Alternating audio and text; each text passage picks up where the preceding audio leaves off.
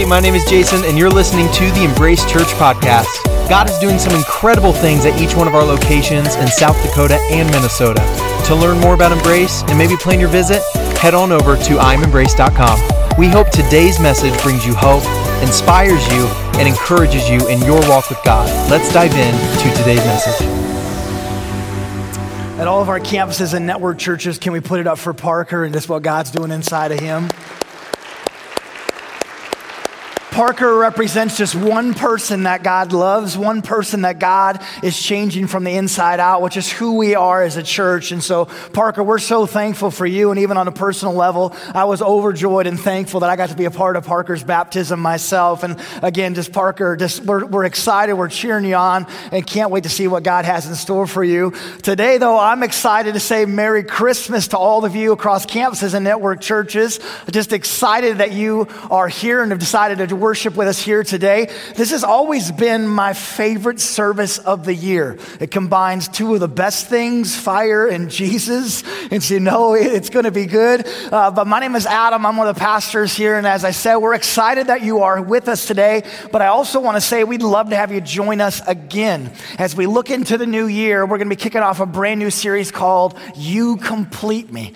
As humans, we often run to other humans in hopes that they will complete us a spouse, a significant other, a friend, a neighbor, even a coworker. We run to different people in hopes that they will complete us, and yet it never seems to work. And so, as we step into this brand new year, we're going to talk about healthy expectations in relationships, and ultimately, we're going to talk about the one, about the one who is able to complete us from the inside out. And so, that is looking ahead, but today it is Christmas, and some of us know the Christmas story story really, really well. We know all the characters of it, while others of us are still trying to figure out where Buddy the Elf fits into the story.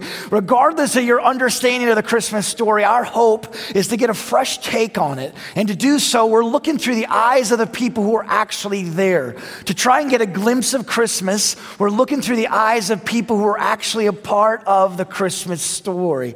And today, we're not actually going to look at a person or even a group of people. And today, instead, today we're going to look at the angels. We're going to look at the angels. Oddly enough, I was actually shocked by how much angels show up in and through the Christmas story. An angel first shows up to Mary and says, Don't be afraid, Mary, you're going to have a baby. And then another angel shows up to Joseph and says, Don't worry, it wasn't the milkman, instead, it was the Holy Spirit that got her pregnant. And so there's all these angels that show up, but today the angels we're going to look at are the angels that our brother Luke talks about in Luke chapter 2. And so if you have a Bible with you across campuses and network churches, I encourage you to take it out. You can use the Bible on your phone, use any Bible you want to use. But leading up to this story that Luke tells us, again, we find out that Mary is pregnant. She's expecting a baby. Joseph decides to stay with Mary. The two of them, they go to a town called Bethlehem. And when the time comes for the baby to be born, they start looking for a, a hotel that they can stay at. They look for a holiday inn that they can find a room in, and yet unfortunately there are no rooms left. And so the baby is born, Jesus is born, he's wrapped in cloth, and he's laid in a manger. And then picking up our story in verse 8, here is what our friend Luke tells us. It says, That night, he says, that night there were shepherds staying in the fields nearby, guarding their flocks of sheep, when suddenly an angel of the Lord appeared among them, and the radiance of the Lord's glory surrounded them, and they were terrified. But the angel said and reassured them, Don't be afraid, he said. I bring you good news that will bring great joy to all people. Today, the Savior, yes, the Messiah, has been born today in Bethlehem, the city of David. Again, there's this group of simple shepherds out in the field. They're working and watching their sheep. It's dark out when suddenly an angel appears. A heavenly messenger appears in the sky and says, Today a Savior has been born. This angel is pumped. Today, a Savior, a Lord, He has been born. And so this angel's celebrating. He's celebrating. And then listen to what happens next. Check this out. Then suddenly, the angel was joined by a vast host of others the armies of heaven praising God and saying, Glory to God in the highest heaven and peace on earth to those whom God is pleased with. Again, there's this angel, and then out of nowhere, a vast army of angels show up. It can also translate to say a large number of angels, or a crowd of angels shows up, and they begin to go crazy. This dark sky would have lit up, and I just picture the sound of the roar. The roar as these angels are crying out, Glory to God, peace on earth. Today a Savior has been born. Can you imagine? Can you imagine? You're out watching your sheep doing their thing, it's dark out, and all of a sudden this army of angels lights up the sky. Can you imagine? Well, this week I, I tried to imagine it myself. I've read this story in the last four or five days more times than I can count, just trying to picture what the angels and what the shepherds would have seen. And oddly enough, I started thinking about a football game from a couple of years ago. If you're not into sports, bear with me for a couple of minutes. I, I apologize, but I started thinking about a game. It was, it was, the, it was, the, it was the playoffs, and there was 10 seconds left in, in, in, this game. And some of you know where I'm going. It's the, the Minnesota Vikings uh, are down by a point. And, and speaking of the Vikings, I feel like we should have a moment of silence after last night. We just have a moment of silence just to grieve? It's a healthy thing to grieve, okay? And so there's 10 seconds left. Vikings have no timeout. They're down, they're down by, by a point. They have 60 yards yards they need to go if they hopes uh, of continuing on in, in, the playoffs. I'll never forget this moment. I was watching, I was sitting on my ottoman in our living room, and I was just about to grab the remote to turn the TV off because this game is over. Like it is totally over. This is not going to happen. And yet, just watch. And more than just watch, just listen. Just listen to what took place next. Try to work the ball on the boundary. steps into it. Pass is caught.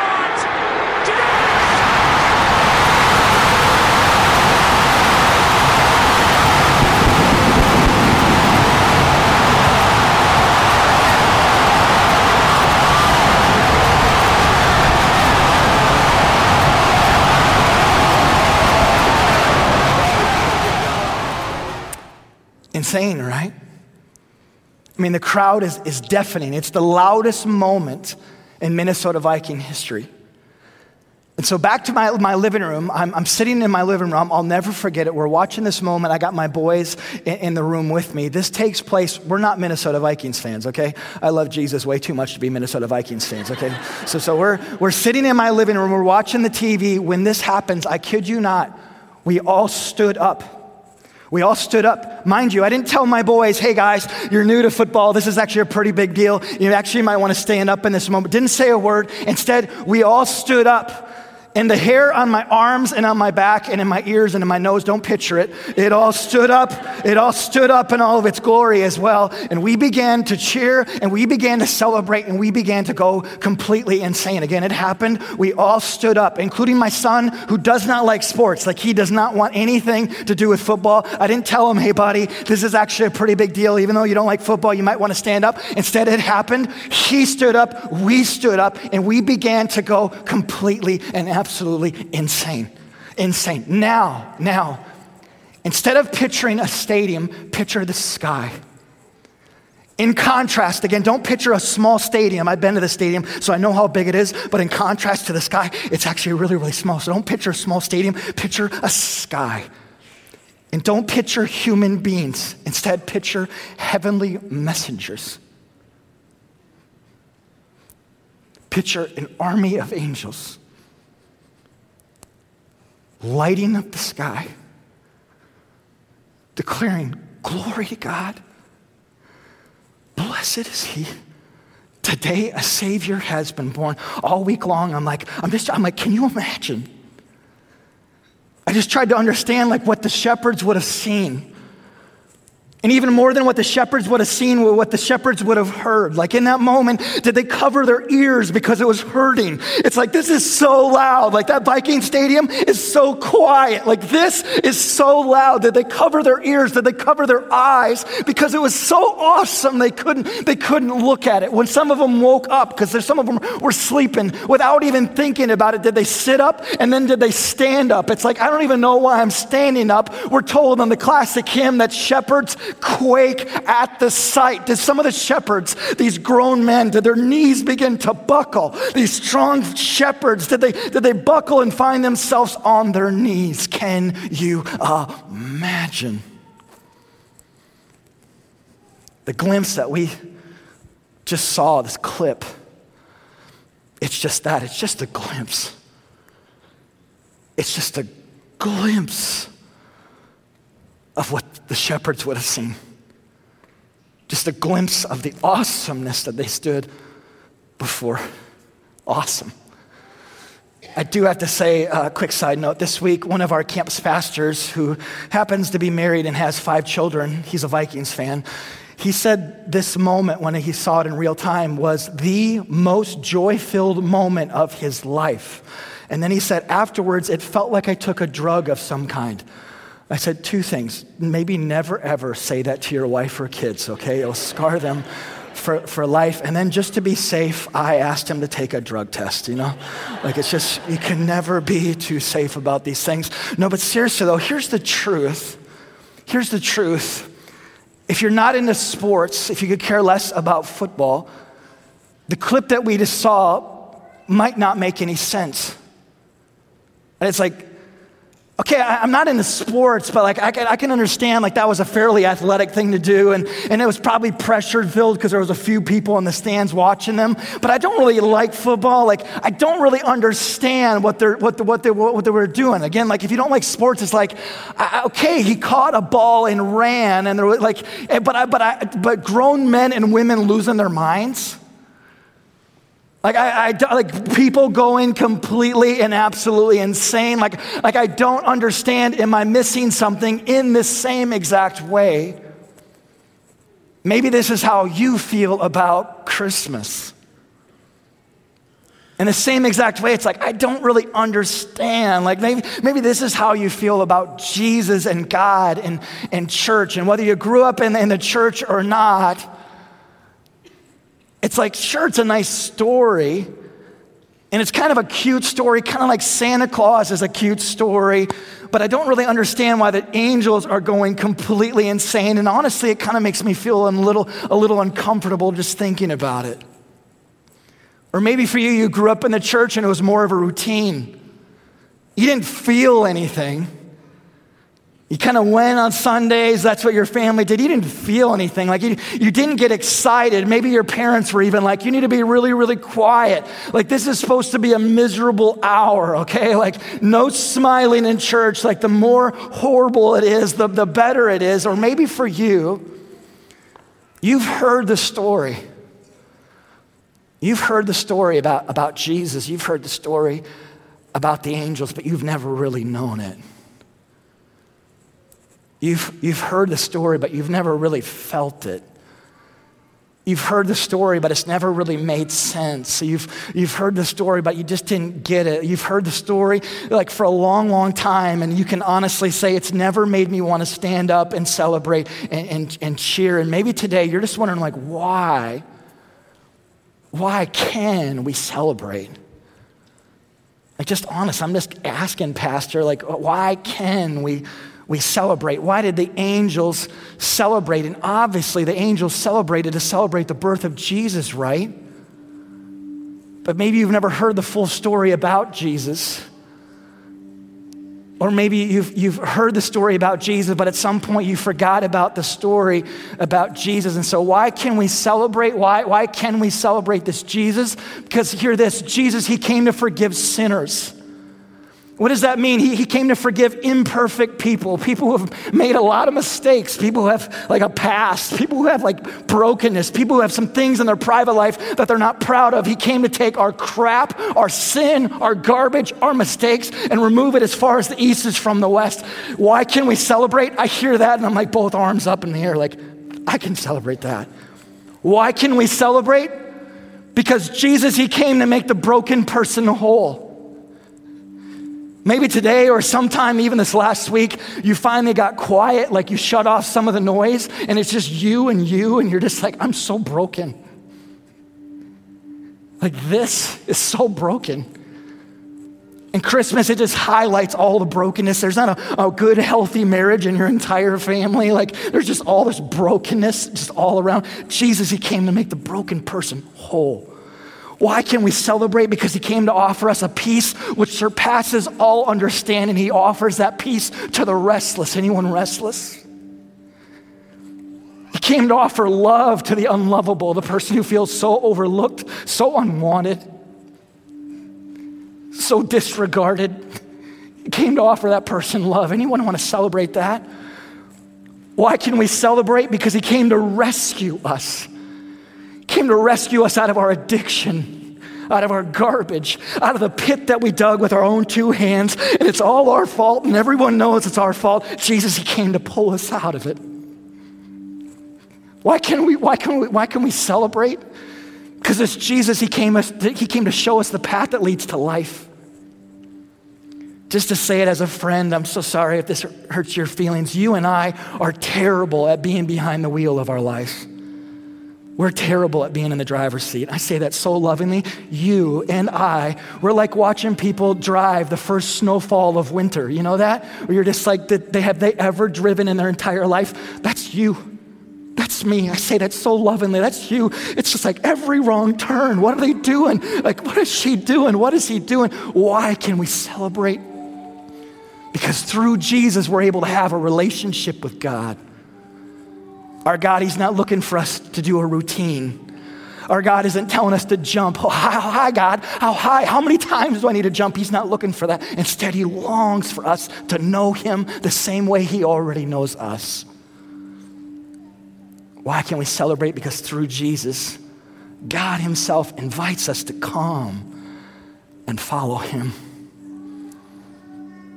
Again, maybe you've heard the Christmas story, but you've never really known the Christmas story. And today you're just asking why. I just want to know why. Like my soul wants to know why. For myself, up until about 20 years ago, I'd heard the Christmas story since I was in the womb myself. And yet I wanted nothing to do with God, nothing to do with church, nothing to do with Christians, a bunch of judgmental, hypocritical jerks. I wanted nothing to do with any of it. The Christmas story wasn't a cute story to me. It was a really stupid story, celebrated by people who had never read a science book in their entire life. But again, about 20 years ago, as a sophomore in high school, I couldn't have been further away from God. One Sunday morning, my parents woke up, and without asking me, which is what they should do, they're my parents, not, not their parents, without asking my thoughts, they decided to go check out a different church. In my entire life, even since now, I can never remember a time that I ever laid into my dad, but that day on the way to the church, from the back seat of the car, I told him, Dad, this is the stupidest decision you've ever made.